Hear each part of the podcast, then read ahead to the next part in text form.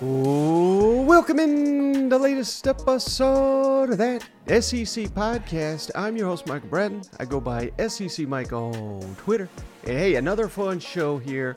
As promised, got a great guest lined up on the show. We got spring games galore, including the Florida Gators tonight, kicking off their spring game, concluding the second spring under Billy Napier. So, a lot of fun here. We're going to have on the show Nate Edwards from Rock M Nation. It's been a while since we have Nate on the show. He makes his video debut on the show, so we'll get to that in just a minute. But uh, I thought it would be fun on this episode to just to kind of preview the upcoming spring games, what I'll have my eye on for all the teams kicking off here. Again, tonight, Florida, and then Saturday, we are loaded up with one, two, three, four, five, six, seven spring games all Saturday. So a loaded, loaded slate. Going to be a lot of fun. I'm going to try to do a, a recap Saturday night, immediate thoughts after watching seven spring games. I would do my best. Break out the four TV setup I'm, i may have to do like I do on a, a Saturday action of SEC. That's what uh, Saturday is going to call for. It's going to feel kind of like a fall Saturday. So I can't wait so let's get right into it. Florida, again, kicking off 7.30 Eastern, 6.30 Central. None of these are televised aside from Georgia's, but uh, SEC ESPN Plus for the rest of these. What I'll be looking for from the Florida Gators, obviously, quarterbacks. Graham Mertz, transfer from Wisconsin, how does he look? Does he, you know, it depends on what day it is. It seems like Mertz separates himself. Then some days they say not. And I don't think it's because Jack Miller is thriving. I think it's just maybe Graham Mertz not showing them everything they need to see down there in Billy Napier's offense. So that'll be critical. We'll see what Florida has at quarterback with Anthony Richardson moving on to the NFL. But I think more importantly for Florida's success next season is the offensive line with four or five starters off, transfers coming in, transfers coming out. How does this unit look? Because we got two of the best running backs, maybe the best pair of running backs in the SEC. Montrell Johnson, Travis Etienne back for another season with the Gators, but you could have the best two running backs in the country. If you can't block for them, it won't matter. And with, while you're breaking in a new quarterback, then obviously pass protection is a critical factor as well. So we will get the full answers here on Saturday in the spring game, but I want to see this offensive line. How's it coming together? They've got some great, they got two offensive line coaches on staff under Billy Napier. How does this group look to exit the spring? And of course, uh, the, you know, the new defense under Austin Armstrong, that'll be a key takeaway. But specifically, I'll be looking at the defensive line. I think that's critical with transfers Cam Jackson and Caleb Banks been hearing good things about that group. How does the Gators front seven match up against a retooled offensive line? You would, I think, if you want to see Florida take that next step on defense, you gotta hope that the defensive line is ahead of the offensive line. Will it? I don't know. Remains to be seen. And uh, ever since he's come onto the scene, 400 plus pounder Desmond Watson on the defensive line. Want to see how's he's looking in year two under Billy Napier. He made a the big play against South Carolina with the famous photo. Love that. Just giving the old stiff arm to Spencer Rattler. So that'll be interesting to see. And one newcomer to keep your eye on. Florida's they need some weapons to emerge. They've got some quality receivers, but no real game breakers, in my opinion. Andy Jean, true freshman, hearing great things about him. He's one to keep your eye on this tonight uh, during the Florida spring game. Now, how about Saturday's action? I'm just going to go in order of their scheduled kickoffs here, but Arkansas kicks things off here Saturday with the red and white game down there with a retooled roster, retooled coaching staff. This one is all about the defense for me. Under Travis Williams, how's this unit going to look? He did a great job for Central Florida. Now he's taking over for Barry Odom. How does this pass defense specifically, how do they look going up against KJ Jefferson, who I think fans of this show already know, best quarterback in the SEC, in my opinion. How does this group match up? Because KJ, I'm hearing nothing but good things about him and Dan Enos' system, but with new receivers, new offensive playbook, if KJ Jefferson is just destroying the secondary, I think we got major problems once again. It it should be a little trade off here, I would think. I would think the defense maybe gets some on KJ, but I don't know. We'll find out Saturday. How about the defensive line? Sam Pittman's been talking up guys like Landon Jackson, Trajan Jeffcoat, John Morgan. I want to see these guys in action. Two of them transferred in. Landon Jackson, essentially a non factor after transferring in from LSU last offseason. Is he the beast that he's made out to be? I want to see it Saturday here in the red and white game. And which receivers and tight ends look the part? Which players does it look like Dan Enos is taking a liking to immediately? KJ Jefferson, how's that rapport going with some of these transfers? That, I think, is going to be something else to keep your eye on Saturday when Arkansas hits the field. Now, how about Mississippi State, a team we've not been able to hit on a ton? I keep hearing the Bulldog fans upset. Why the hell aren't you talking Mississippi State? I just not seen much coming out of there. I've, been I've had my ears perked up to try to get any kind of nuggets I can out of the Mississippi State Bulldogs, but we'll see quite a bit of them on Saturday in the spring game. And for me, it's about Will Rogers fitting into this system.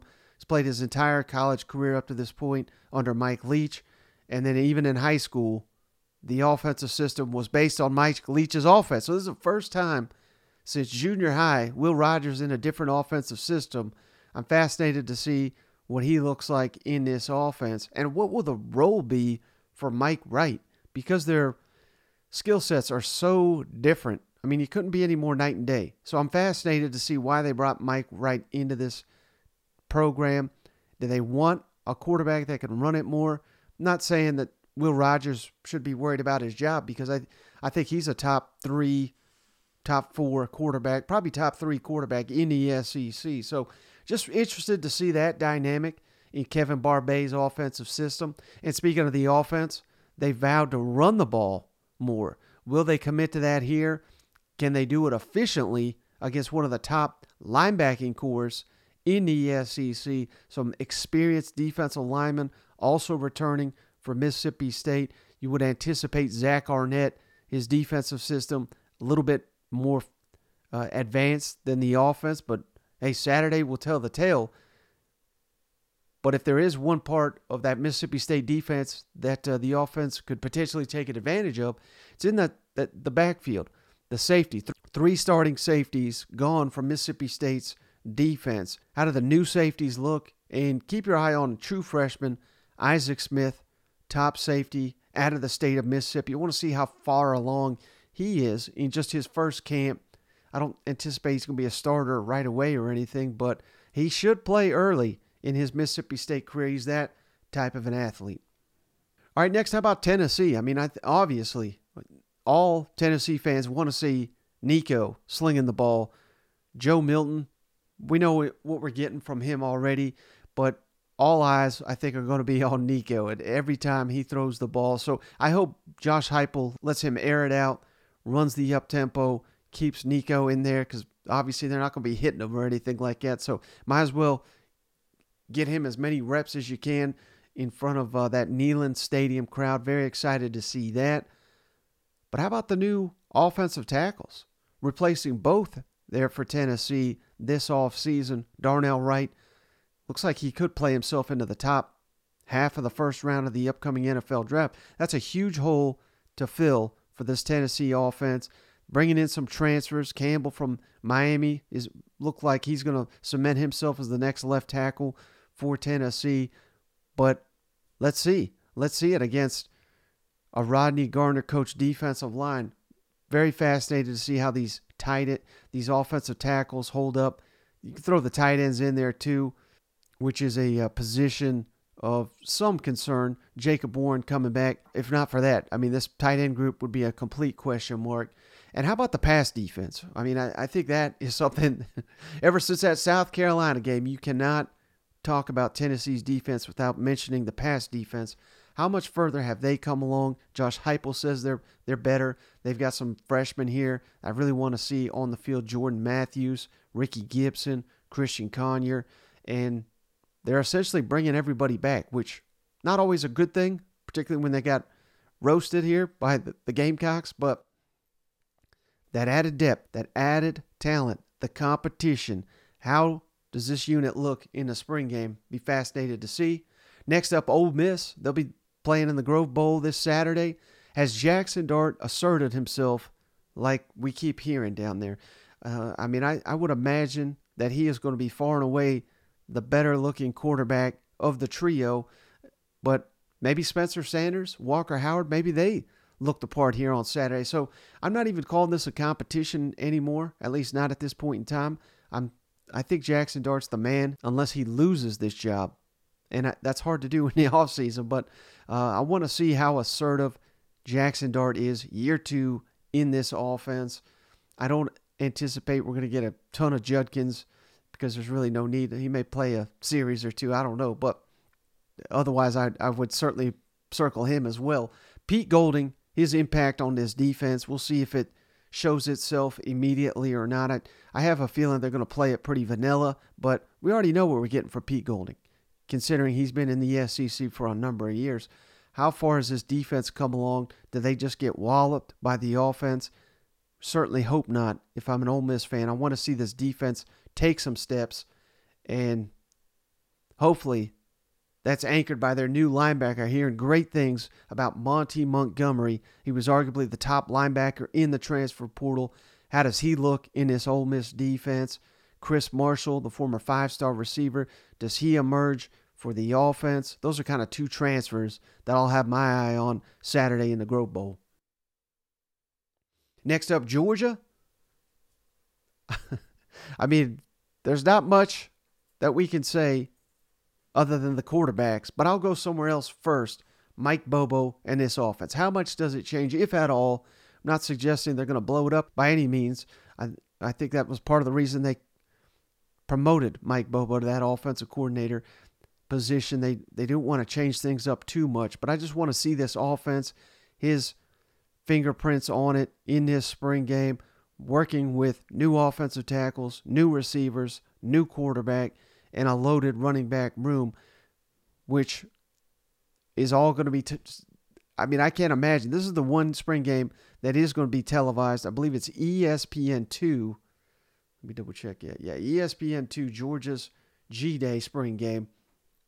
Carson Beck, Brock Vandagriff, Gunnar Stockton, all eyes are going to be on them. Kirby's going to get asked repeatedly about all the, all these quarterbacks going head to head. And it's just a luxury to have three quality players like Georgia does at the game's most important position. So obviously, got to mention them. And I really want to see these transfer receivers Dominic Lovett, Rara Thomas. How do they fit into the Georgia scheme? Because that is maybe the one, can't even call it a weakness, but one position that could have gotten stronger from a defending national champions, two time national champions the receivers, aside from AD Mitchell, who's been banged up a lot in those two championship runs, they've just not had those dynamic receivers. Well, they may have them now in Lovett and Rara Thomas. So I want to see if they can showcase that Saturday in the G Day spring game. Texas A&M also holding their spring game here on Saturday, the maroon and white game. Again, kind of obvious. Bobby Petrino, what's his influence on this offense? just been god awful to watch the offense from times when, you know, De'Von Achane was not being Superman down there. So how does the offense look? Conner Weigman, all the good things we're hearing there from the sophomore quarterback. Excited to see that. Want to see the true freshman, Rueben Owens, at running back. Can he be the next De'Von Achane? I think that's asking too much of a true freshman, but they need a, a running back to emerge. They've got some depth but they don't have that star player with De'Von Achane off to the NFL. Does Owens flash that potential? Can he give you 10, 15 quality carries a game? I want to see that here on Saturday. And how about this defensive line? I want to see if they've taken that next step because if they have, I think Texas A&M could be a legit contender to win the SEC West. You remember all those elite linemen they added last year. Many of them flashed. If they can take that next step, Texas A&M combining it with an elite, experienced secondary, Aggies may have one hell of a defense here. Now, last but not least, Saturday night, South Carolina, they'll be holding the Garnet and Black Spring game. Again, the theme of this show, it seems like offensive coordinators. What will their new systems look like under Dow Loggains and Spencer Rattler specifically running this offense? Been hearing so much buzz about the Gamecock offense. Want to see it in action under the lights. Should be one heck of a scene. Dakereon Joyner at running back. I want to see what that's all about. How does he look in that role? Certainly sounds like he is a full time running back now, which I'm sure they'll sprinkle in some trick plays for him, and he'll probably play a little bit receiver or, or at least shift out to the slot and things of that nature. But want to see Dakereon Joyner in that role. And how about the tight ends? I, I really want to see them. We got three transfers in here Trey Knox, Nick Elksnis, Josh Simon. You remember in the bowl game, things were going good. We had Nate Evans, and that was it. and the moment he suffered an injury, I mean, it basically stonewalled. It stalled the complete offense for the rest of the game, and, and of course they lost to Notre Dame. So we we've got added depth, we've got added experience at that tight end position. How does Dow Loggains utilize those pieces in this offense? Very curious to watch that as well. Now, two team updates here before we get to our interview with Nate Edwards here. Jimbo Fisher met with the media on Wednesday leading up to the spring game. And here's something I didn't realize until recently. Texas A&M is 10 under the scholarship limit right now. 74, 75 scholarship players. That's uh you know, and shout out Sam Khan, a friend of the show from the Athletic. He did a deep dive here on the number of players that Jimbo has signed at a high school or the transfer portal that have finished their career in College Station. It is it's abysmal. Now I have not done the researched all the SEC teams. I'm going to do that next week when things slow down a little bit. But again, this info, this data comes from uh, Sam Khan of the Athletic. I'll throw it up here on the screen. But here's a year by year breakdown of of each of Fisher's Texas A&M signing classes have shaken out. I mean, this is incredible of the 133 signees slash transfers, so all 133 players he's brought into the program, 12 finished at Texas A&M. I'll say that again: 133 additions, 12 finished at Texas A&M. Now that number is skewed because this includes the 2022, 2021, 20 classes, and we're just going into 2023 here. But I mean, 2018, he signed or brought in 24 players, four finished at A&M. In 2019, 27 players brought in, four finished at A&M again. So we're talking 50 players, 51 players, excuse me, and eight of them finished.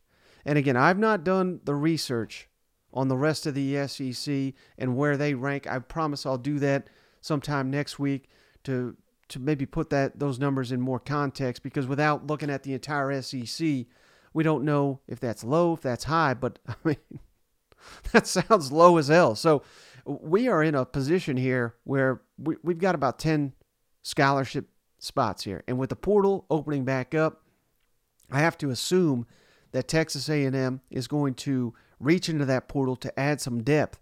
But Jimbo Fisher was asked about it Here's his thoughts, including his philosophy on how he deals with the transfer portal. I'm really excited about that group. And are you, are you at about 74, or 75 scholarships? Somewhere in there right now. And then what are the intention, do you plan to be at 85 or just wait? Uh, you're never, I mean, August?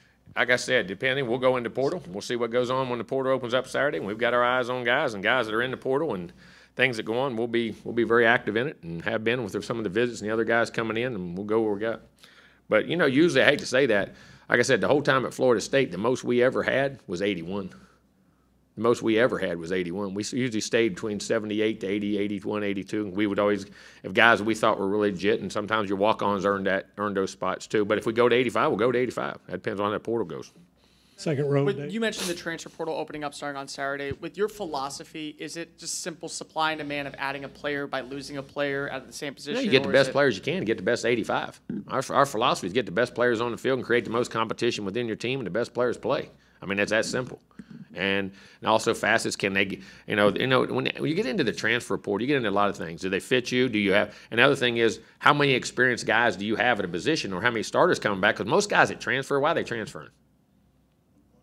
They want to play. Well, if you got ever guys that are playing and have returning starters, you have multiple returning starters. It makes it tough at different positions. And but you have to say, show them the opportunities that you know you can have more. You, the way you can get guys the ball, or the way packages on defense that you can be like a star because you can be a starter and play just as many plays as a starter based off the different multiple packages you have and how you have to play. So I mean, I think those things, and you need starters. You'll need starters. You'll need guys that can that can fill in and, and compete every day and, and where you're at. So I think other thing you got transfer. Well, you got also the academic parts of things. When you get into transfers and guys haven't graduated, or you have to get into majors of what your graduate students are when they're coming. Does your school accept that many hours and make them eligible? Do they get ineligible? See, that's a big factor that no one talks about.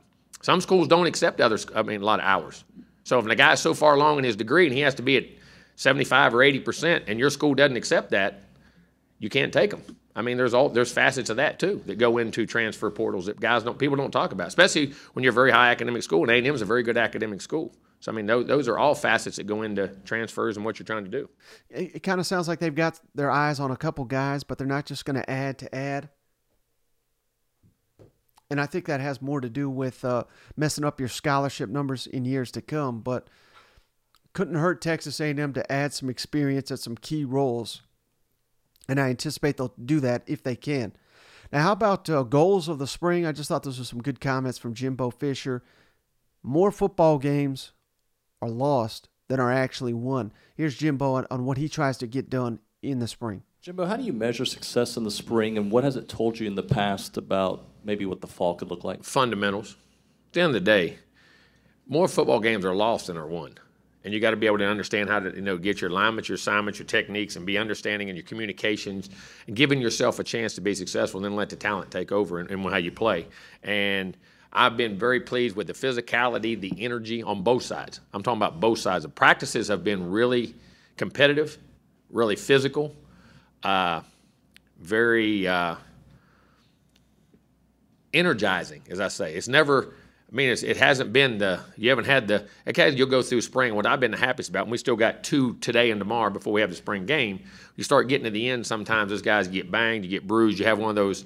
You know, sometimes you got to keep pushing them. You know what I mean? We haven't had that. We've had great energy in practice, and I think that's a, a sign of leadership, maturity, and I think just energy and guys come competition. And I've been very pleased with that part of how we're going about our business on both sides of the ball. I mean, and in special teams, guys have been very energetic in special teams, and I think we've taken some good strides there too. And last one here, if you're an A&M fan, gonna love these comments. Conner Weigman, just having that right amount of confidence, not arrogance that you see from some of these elite players. And Jimbo's been around some very elite players, Heisman Trophy winners, national champions. Here's Jimbo on Conner Weigman. And y'all will draft teams. No, we probably won't this year as much, uh, depending. We, we possibly could. We're debating that right now, which way we want to go with that. And then uh, Monty was talking about Connor for a little bit and, and talking about how he kind of has the swag to him. He Mm-hmm. compared him to Johnny Manziel just from a. no, he ain't never met Johnny. How in the heck would he say that? I'd say I mean, from a that's a great thing from a confidence standpoint. Yeah, but from a confidence and just how he carries himself as a guy who's only been here for a year, coming into his sophomore year, is that pretty rare from what you've seen? No. When you're when you're a good player and you feel good about yourself and you're confident in yourself, you you carry yourself that way. I mean, you carry yourself with confidence, not arrogance, and I think that's what he means. And and the good players that I've ever been around, the great and the great with great ones, whatever you want to say, they believe in themselves and they carry themselves that way. Especially if you're the leader and you're you're snapping the ball every day. If you don't, there's not many people going to follow you. And but also they ain't going to follow if you're arrogant. I think he has a great mix of that. He does a really good job of being confident and not arrogant. You know, what I mean, in what he does and how he plays. Brett. All right, last team update before we get to our interview here. Let's kick it on down to Lexington, where they have officially wrapped up spring football. No spring game because of uh, they're working on the, the indoor facility, working on putting the turf down in Kroger Field. But Mark Stoops was asked about his plans for the transfer portal. Kind of an interesting answer because he, he essentially says, I don't think anyone will leave, but you never know. And he also notes, we got room to add. So it, I don't understand it. The roster's full, but they got room. I don't know. But here's Mark Stoops. It certainly sounds like they will be adding some players.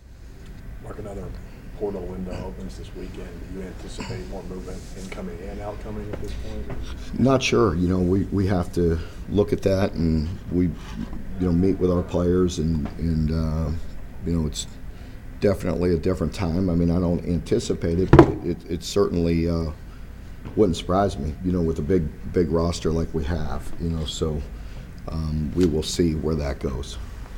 As far as coming in, we have some room, so we'll, we'll uh, poke around and look around a little bit.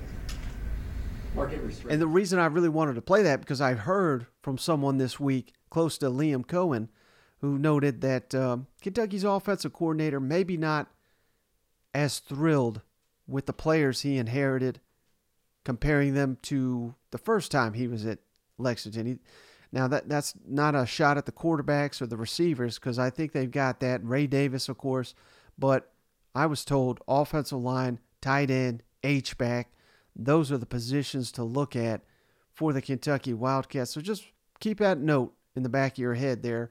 But uh, I, I thought that was interesting. I've, Liam Coen's not been gone that long, and they've they have upgraded at some positions. So I'm just sharing what I've been told. But maybe more importantly for Kentucky football, getting back to the brand of football Mark Stoops is proud to feature there in Lexington. They got away from it clearly last season, losing some tough games, including Vanderbilt, and, and just even in a lot of the non conference games, kind of coasting through some of those. Here's Mark Stoops on getting back to the brand of football they love to play in Lexington. When we first talked to you, when spring practice was starting, you mentioned something about wanting to maybe you got away from some things and you wanted to get back to some things that you've done before. Do you feel like you did it in the spring? Did you accomplish what you want to accomplish from that standpoint? Yeah, and that, that, that could entail, that's a pretty broad statement there, you know. Um, so, um, yes, you know, yeah, yeah. you can't pin me down into a corner too. That, so yeah, yeah, you could try, you could try, yeah, yeah. But um, yes, you know, there's there's things. I mean, I was open about it. You know, I, I, I told you I just think overall mentality, whatever whatever you want to call it, however you define that. You know, the the hunger. The, the, the way you go about your business with an attitude, with an edge, with a chip on your shoulder. You know, this game is meant to be played that way. You can't, you know, just roll out there and, and go through the motions. Uh, and um, I'm not saying our team did that all the time. You know, there's things we all can do better. We've all talked about those things. That's on all of us, starting with me all the way down. And that's not just lip service. That's the truth. You got to look at every, you know, part of the organization and see where we're falling short. We've always done that in good times. You know, we try to continue to build on the good things we're doing, and in the, in the areas where we feel like we're doing better, address it and get better. And um, you know, there's several parts of that, and I think a mentality and, and a and, and being physical uh, is is part of that.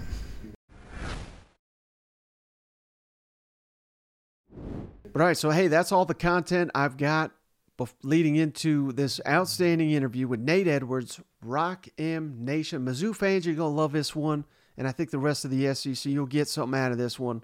This was a great interview. All right, we're pleased to be joined once again by the man himself, Nate Edwards, Rock M Nation. Love the podcast, love the website. Go check it out. Covers the Missouri Tigers, of course, and uh, give him a follow at Nate G Edwards on the Twitter machine. And as you can, you're about to find out, video is now part of Rock M Nation's repertoire. So, uh, Nate, thanks so much for making your video debut on the show.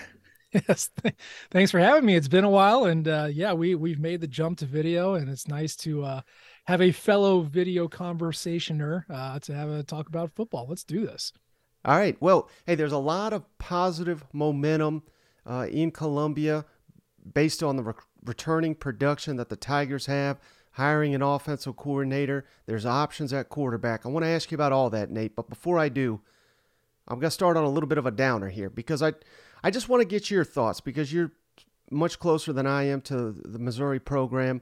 But as I as we sit here and in you know people around the SEC, it's only natural, Nate, to sit here and say after three years, Eli Drinkwitz is 17 and 19 overall. He's 11 and 15 in SEC play. He's 0 and 2 in bowl games. Now that does include obviously COVID, transfer portal, NIL, and an all SEC schedule in his debut. So we have to factor all that in. But at the same time, just look at Barry Odom in his four years there 25 and 25, 13 and 19 in SEC, 0 and 2 in bowl games. I mean, their, their resume is virtually identical. Is this what Missouri is? Or have they hired two average coaches? Or I, I don't know. I, I know that's a lot of questions thrown at you, but how would you sum up uh, all that? Accurate. I'd say that's accurate. You can't argue with numbers. Um, and of course, the thing Barry had going for him was he had that breakout 2018 year. You know, had a great team, had an NFL quarterback and Drew Lock. Yeah, they only went like you know nine and five, but like you you could see that that team was so much better than what its record was. It was some really bad bounces away. So like Barry even had a feather in his cap, you know, beating a ranked Florida on the road. I think that's the thing with Eli. You know, the the the question that we are asking yourself. I mean, we can always rally around Eli Drinkwitz in this program. We can point to things that we like, but I think deep down we're all going, what is an Eli Drinkwitz program? What are, what are we getting here? And yeah, it is it is a basically a 500 record. Uh, 0 2 in bowl games. We haven't won one since 2014. That was Gary Pinkel. We are hoping this is not it. We're all hoping this is not it. And I think we've had seasons in the SEC where we have shown no, this isn't just it. You can grow a team, you can rally around a scheme, you can deploy those guys better than anybody else. You can get lucky a couple times and you can end up in the SEC championship game. We have shown that is the case. So I don't think Missouri's that consistently. I also don't think, you know, where it's four and eight, five and seven. I don't I don't think that's where we're at. Maybe we are a six win team. Maybe we are a seven win team. But it would be a lot nicer if you had some marquee wins. If you won a postseason game every once in a while. We're getting some recruiting wins, which is great. And we are we seem to be kind of the home for lost boys when it comes to blue chippers who can't start in other SEC programs, which fine by me but there is a lack of identity and there's a lack of proof of concept. And I think Eli Drinkwitz was able to answer one half of that with hiring Blake Baker and saying, all right, we are an aggressive, havoc focused defense. But boy, the shift heavy run first, second, and third offense is not really an identity you can build around in the SEC. So we're really hoping Kirby Moore is the second part of that answer, where he brings an identity on the offense. That even if it is the same style, there is a noticeable schematic difference, some kind of attitude, some type of way that they play, or some way that they attack defenses that goes, this is why you come to Mizzou. Because Eli Drinkwitz, other than the recruiting trail, he's not being able to bring it. So maybe we are six or seven wins every year, which there are worse things in the world to be uh, ask Vanderbilt, but like I, I don't think that's I don't think that's the potential here. And if Eli can't get past that this year, then there might be a chance that we're trying to find someone who can unlock that potential. And any chance, I mean, we could sit here in, in hypotheticals all day, but had they upset Georgia, do you think that would have changed the narrative around Drink heading into this year? I think so. I mean, it's hard to ignore upsetting the national champs, which I right. Mean, even if they did lose to Missouri, they were gonna they were gonna win the national championship anyway. Um, so yeah, very much like Missouri rallied around uh, the the defeat of LSU in 2020 during the COVID season. We beat the defending national champs on our home turf. We milked that win for as long as we could. There, that was a win that fan bases pointed back to during the 21 season losses and go, no, no, no, no. See, he knows what he's doing. He just needs time. He needs players. He needs whatever. So yeah, I think beating Georgia would have absolutely done that. Um, now he didn't, and it's cool that Missouri was like the one team that played Georgia close last year. That doesn't count for a whole lot on the recruiting trail or on job security. Now, the school has clearly invested in Drinkwitz. He got the raise. They expanded his salary pool for his assistants. They've given him facilities. They've given him basically everything that he wants. So there's no excuses on the athletic director side of what they need to do. They have delivered what he has asked for. Now it is completely on him. And whether he does get some upsets this year, or hell, just just win seven games, uh, that's going to go a decent distance in separating himself from those what we will generously call building years of 2021 22 if he can get a winning record in year four with a team that other than 11 dudes is 100% his fans and maybe even outsiders can start saying okay this is where he turns the corner. This is now an eli drinkwitz program. But if he can't do that if he can't get a big upset or he can't get a winning record then i think that stigma sticks with him and that's why I think it's going to be tough to say, you know, keep him around. You know, whatever he does, if he can't get a winning record in year four, it's going to be a tough argument to to get him to stick around.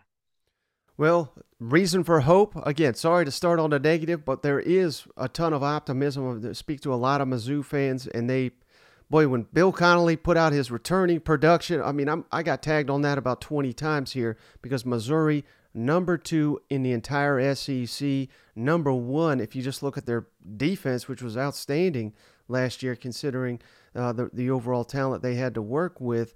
Um, does that lead you to believe? I, you did an excellent breakdown on your Rock M Nation podcast.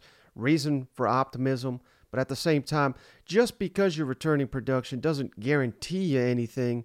But there are, there are strong indications that when you do that, the win total rises what's your anticipation that uh, Missouri can can do that and have a winning record this year? Yeah, I hope it's true. I, just because you return a lot does not mean it's going to improve. And you know, Bill C is one of the first to say that, but you are way more likely to do so.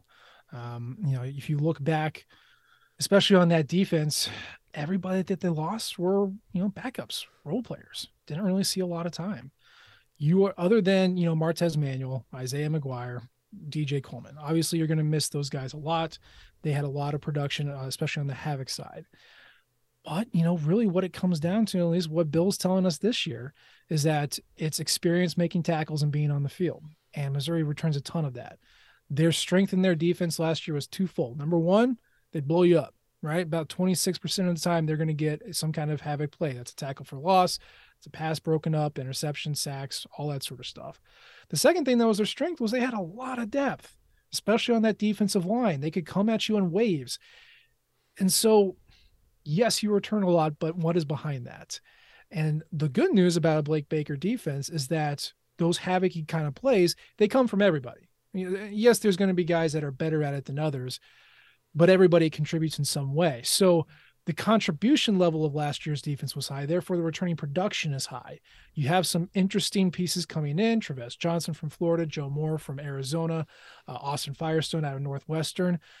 Plug in those gaps of the people that left. Hope that you can keep that depth. If the depth and the havoc stand like they were last year, and you know opposing offensive coordinators can't uh, you know can't overcome even on tape what they see from Blake Baker's style, absolutely this defense could be one of the best in the SEC. It's not like a Georgia or an Alabama that's going to stop you outright. It's a it's a ticking time bomb. It's going to make you go, you know, 20 yards back, 20 yards forward. But if they keep that habit consistent, it could be incredible. You can win a lot of games that way. The issue, and you talked about the options, that, that goes to the offensive side, right? Missouri returns almost everything on offense. None of those guys were all that great. That was the problem last year. This is the first year that Eli Drinkwitz doesn't lose his his leading rusher, and both guys were fine. They're okay. Uh, you have two quarterbacks who played last year. Brady Cook was injured for most of it. Jake Garcia was getting destroyed at Miami. Like, okay, experience good, production good. Are you any good though? That's the question. We don't know about Brady. He was he didn't have a shoulder for half the year. We don't know about Jake. He played in an offense that was basically just glorified hamburger. So the options are are, are plenty but we don't know who's actually going to win and play. And that goes to the offensive line last year. You know, you we I came onto your show and you asked me, how do you feel about the offensive line? I said, I feel okay. We got lots of options. Mike, I think you know my team better than I do because you nailed it on the head. The offensive line was an absolute liability. They returned almost everybody who played, but who's going to play? We still have a 280 pound center who we still think is the center. That's not going to cut it. So it's a very interesting place to be in because they do return almost everything.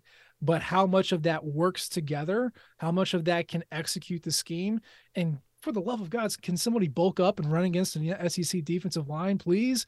Like that's that's what we're looking for. So defensively, we're not worried. We feel really good about that. Offensively, it's a lot of questions, and while there's a lot of potential and there's a lot of options to fill those spots.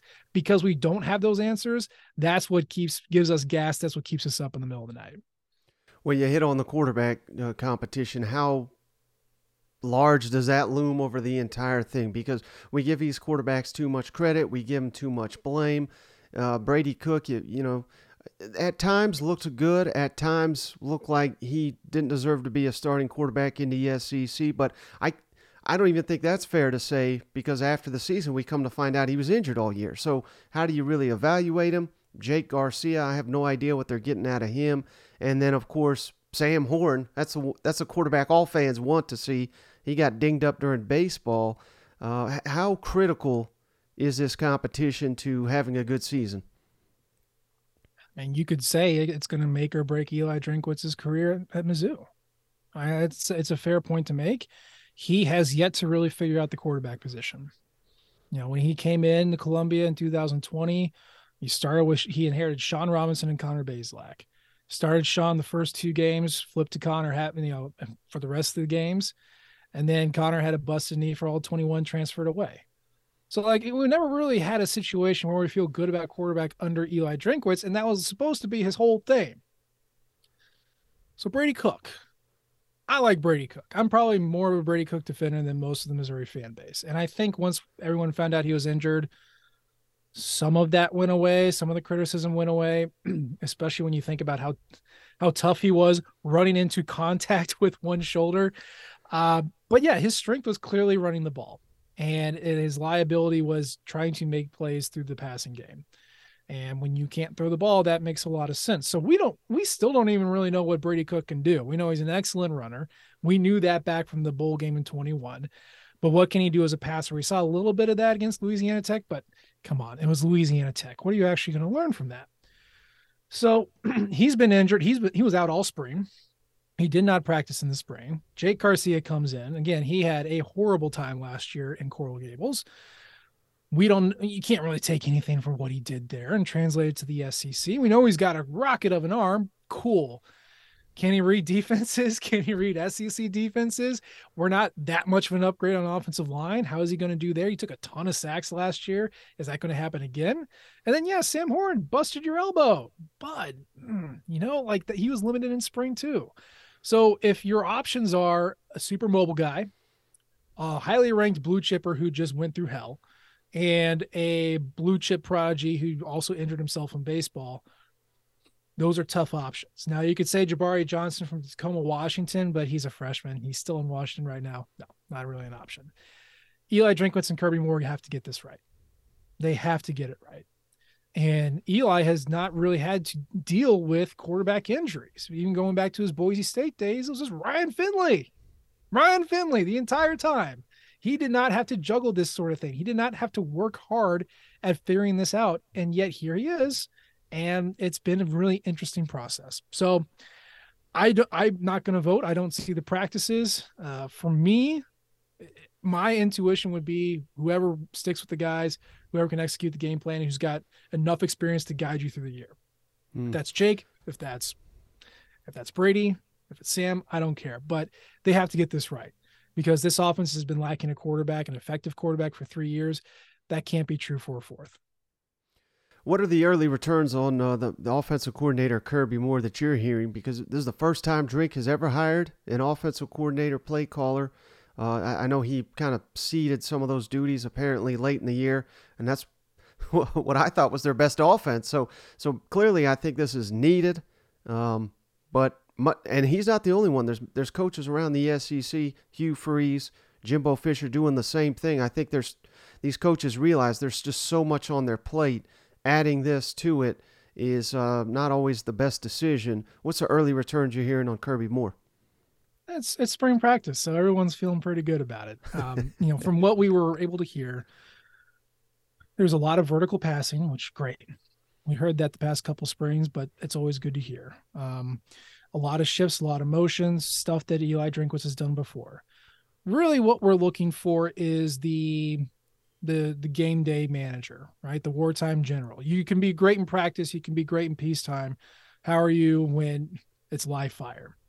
And and what we saw from Kirby Moore in Fresno, he was very adaptable. He was willing to change scheme on the fly. He would always adapt to the players he had at hand. And he had to deal with a quarterback injury last year when Jake Haener went down uh, and then Logan Fife came in. They completely changed the way they played because Logan Fife was much more limited than than Haener was. So so far, I mean, the players like the scheme. They're hearing a lot of good things about you know his ability to to call plays and get and get into a good groove and figure out what's going to work. He moved Luther Burden into the slot, which uh, my co-host BK and I have been clamoring for since last year. Uh, you know, Luther Burden's a slot guy, not an outside guy. Um, so we are hearing good things, but you always hear good things in the spring. What I'm really curious is how he calls a game. How does he manage all the players that he has? How does he deploy it on the field? And can he call a script that doesn't involve running on third and six every single time? Like it can't, we can't be doing that. We can't be doing that and that's all Eli Drinkwitz wanted to do. So I, I love Eli, what he's done for the program. I think he's done a great job with, uh, you know, lifting up the recruiting, getting the fan base excited. But yeah, the modern football coach, college football coach, you you are more of a pitch man than a scheme guy, and you need to be out there pushing the program rather than pushing the books on the on the players. So I hope and I think that this is going to give us a different set of eyes on how Missouri executes on offense. And hopefully, we get some fresher ideas and some better execution instead of calling the same four plays 75% of the time. Well, any uh, concern, or uh, maybe that's not the right word, but you already referenced the offensive line not quite living up to the expectations. Now, following spring, we we've switched our coaches here. We got uh, Brandon Jones, I believe is his name, the new new offensive line coach. Who he has a solid resume, not as an offensive uh, uh, play caller, but that's that's not what he's coming in here to do. He's he's coming in to be an offensive line coach, where he's got a lot better track record. Do you? It's early, and I, this is probably an impossible question for you to answer. But do you think that's an upgrade, downgrade? What's your thoughts on that? I'm going to view it as an upgrade until proven wrong at this point. Um, Marcus Johnson, I love Marcus Johnson. I thought he he was able to do a lot with a little, and you know Barry Odom and his staff had this nasty habit of just recruiting the biggest dudes and then saying we'll figure it out. And Marcus Johnson turned a lot of those guys into quality offensive lines for two years. Now last year, kind of ran out. Your talent was young uh, the guys who were left over were okay, and then you had a bunch of injuries, both to your uh, to your right tackle, both right tackles, and then surprise your your your center that you were banking on was academically ineligible. So I think he did the best with what he had, um, but I understand that he gets to reset the clock, if you will, by going to Purdue, uh, and then he deals with a fan base who. Um, is new and and doesn't get mad at him if if something goes wrong. So I, I get that. Um, as far as Jones, he was renowned as an offensive line coach. Uh, I think he was a little seems like he was a little over his head as a coordinator, which that's fine, that happens. But he has a great reputation of turning out offensive lines. And, you know, we have the transfer from Eastern Michigan, uh, Marcellus Johnson, Bence Polgar, the aforementioned academically ineligible center from last year. He is apparently going to be eligible this year. You know, Javon Foster is, is a good college tackle. Xavier Delgado is a fine guard. He's replacement level guard. And then, you know, at right guard, we lose Connor Wood, but Armand Membou, EJ Ndoma-Ogar, these are guys who flash potential and didn't really play all year, but when they were in, it was awesome. So there are options. We go back to the trap from last year. Michael, we have options. Uh, it's finding the right five, though. And we've already seen some of the effects of Brandon's coaching. We've had two guys enter the portal, like literally two days after Jones took over. Um, so I think he is figuring out who's going to work and who's not. He put out five offers like the day that he showed up on campus to offensive line transfers, uh, including Cameron uh, Johnson from from Houston, who's a highly regarded uh, transfer offensive lineman that, of course, everybody wants because he's big and he's good. Again, we feel good about it. He's been on the job for two weeks, so there's no way he could have screwed it up. or there's a few ways he could have screwed it up, but he didn't do it. And we've seen the effects of this coaching with already two guys leaving and a bunch of guys getting offered. So at this point, you know, we feel good. But again, what's it like when when we're in live fire? What do you actually trot out as your offensive line, your starting five? Do you have a sixth or seventh guy that you trust? It's all about that development and deploying the right five. And while I trust him to be the right hire and trust him to do the right thing, I gotta have to see it to to actually believe it. Well, good, potentially good news. Texas A&M's uh, center just jumped into the portal. He was freshman, all SEC. Move him up to the hot board. So, so I mean, you kind of just hit on this, but uh, I was going to ask you transfer portal targets. It's the window opens on Saturday. I anticipate Missouri will be active there. They've been active under Drink. You, you've already hit on offensive line. Any other positions you could see Missouri target in this second portal window? Yeah, well, you're going to know the players a lot better than I do, but I can tell you what the needs are. You know, I, I would say that Missouri probably still needs one running back. Nothing against Cody Schrader, the FCS transfer from last year. Nothing against Nate Peat, the transfer from Stanford. Um, one was a very uh, get you three yards and no more. One was I'll get you 20 or nothing.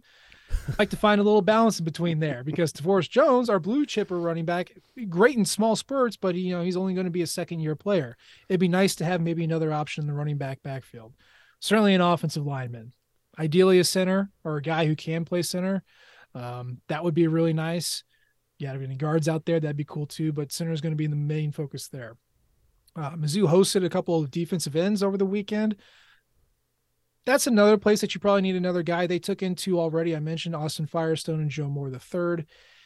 It's just you got Johnny Walker and Arden Walker, and then everybody else is a freshman behind them, like incoming freshmen. So it would be nice to have some beef out there, even if Darius Robinson, our former interior lineman who's bounced outside, even with him, it'd be nice to have another experienced edge rusher just to have that depth because depth, like I said, was one of the two strengths of last year's defense. Um, outside of running back, offensive line, t- uh, defensive end, I would say tight end just because there's not a lot of experience there. But I'd rather address those three first before we start, you know, making tight end a priority because there are five guys on the roster who could who could play it. Uh, and tight end passing game has not really been a staple of the Drinkwitz offense since his days at NC State. So um, I would list those four with with offensive linemen, again, a center being number one, edge rusher number two, running back third, and then if we can if we can swing it, a tight end at fourth. All right, last thing for you, Nate. I really appreciate all your time, but uh, not to circle back to the disastrous end to Barry Odom there, but I'm seeing some similarities in the schedule at least because I was the idiot, Nate. I think I picked Mizzou second. I may have even had them win in the East that year. And, and my main thing was it was a veteran team. The schedule was incredibly forgiving, at least on paper. And then they come out here and they, what was it, Wyoming, they lost to in the opening day of game. So we don't have to talk about that. But could you see Missouri getting off to a 5 and 0, 4 and 1 type start, which would be incredible, which I, I would imagine that fan base would be going wild. And I'll go over the schedule real quick, just the initial games here. South Dakota at home. I mean, come on. Middle Tennessee at home should be another layup. Kansas State, that's the tricky one, but you're getting at at home. A little bit of a revenge factor. They were great. I, I believe they won their the Big 12 last year, so mm-hmm. that's not a given by any means. Memphis in St. Louis, at Vanderbilt, leading up to LSU, which may be the best team in the West. So I'm not throwing LSU in there, but the first couple, first five games, at least four out of those five, you should win. So could you see a 5 and 0, 4 and 1 start here for the Missouri Tigers? Absolutely. And it scares the hell out of me. like, if it ever seems like Missouri's doing well, I'm like, all right, When's the rug going to get pulled out from under us? But seriously, this is I love this schedule. This is how I would set it up, right? Because you you you have a lot of incoming pieces, and it takes some time to gel. And fall practices are good for that, but again, live games are better. So opening with an FCS opponent, if you have to play a Dakota, South Dakota Heavy is the one you want to play. Okay, they they haven't won any national championships recently. That's great. Uh, no disrespect to the Jackrabbits. I don't know I th- what they are. I think Uh, so. Coyotes, what, whatever, whatever Midwestern Northern critter out there. They're going to be roadkill that day. Whew, there you go. Uh, start off with that. Okay, that's good. Th- that should be a win. Middle Tennessee. I have a lot of respect for Rick Stockstill. He's an institution. He's also a little bit past his prime. You should win that one at home, especially. and I don't know if you remember this. Barry Odom's first year on the job in 2016, he got railroaded by Middle Tennessee. So it'd be nice to get some payback there. Uh, Kansas State. yeah, you don't want to be playing a conference champion in your third game, but they lose a lot. And I don't think Missouri is going to be sleepwalking into that game, if I can put it that way. I'm not saying that they were last year. I think they were geeked up. They were just outmanned from from the gun. Yeah. Uh, and that's also where Brady Cook hurt himself. So that is a toss up. That's an early toss up. I like Missouri's chances, but that's certainly not a guaranteed win. Memphis and St. Louis, yeah, let's do this. I'll be there. We'll win. And then Vandy on the road. Well, Vandy on the road, that's where we lose, but Vandy is much improved, but I just I like our defense. So yeah, I'm gonna sit here and say five and oh. And man, I just oh it makes me uncomfortable, Mike. It makes me it makes me feel uncomfortable. But at the same time, if I'm following the numbers and I'm following my analysis, a lot of things point to an up year. These opponents that they're going against are coming off of either good years or rebuilding or kind of in the in the sweller. And the way that we approach them in the order that we approach them, it makes me feel good. So yeah, five and oh start. What did I say on the show? I think I said five and oh start with a seven and five finish, something like that. Uh, where you where you feel really good and maybe you're even ranked heading into week six uh, against LSU, and then it's just you know hold on by, by with your thumbs and, and just kind of white knuckle it to the end. I think that's that's a definite possibility. All right, Nate, I can't thank you enough for joining the show. Can you tell the audience before you go where's the best place to find all your work? Yeah, rockmnation.com. Been there for many, many years. We'll be there for many years from now. Um, if you like my face for some reason, reason, or you like my voice, Rock M Radio, that's where you find your podcast. Uh, we'd love to have you. Love for you to interact with us on our YouTube channel. Uh, Rock M Nation content is, I think it's pretty great, but I'm also a biased source. Uh, but hey, SEC Mike reads and listens to it too, so you should too. So check us out wherever Rock M Nation is. We appreciate it. All right, so just want to say thanks to Nate for joining the show once again. And hey, shout out, giving that video debut. If you're not on YouTube already, right here's your next reason to do it. See what Nate looks like.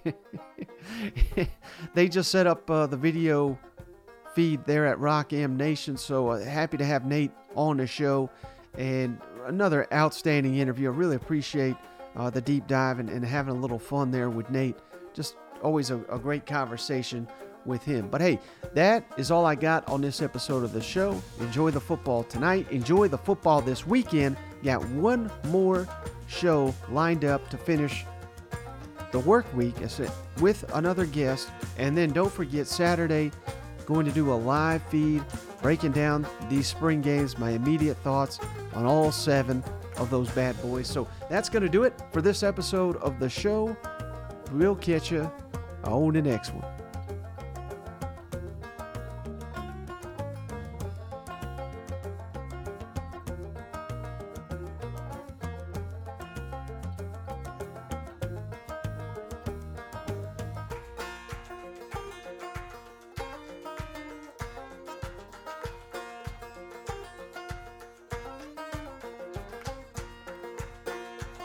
Buddy, this beer's for you, Mike, and cousin Shane. That SEC podcast loves the pirate, and the pirate loves that SEC podcast. Hail State.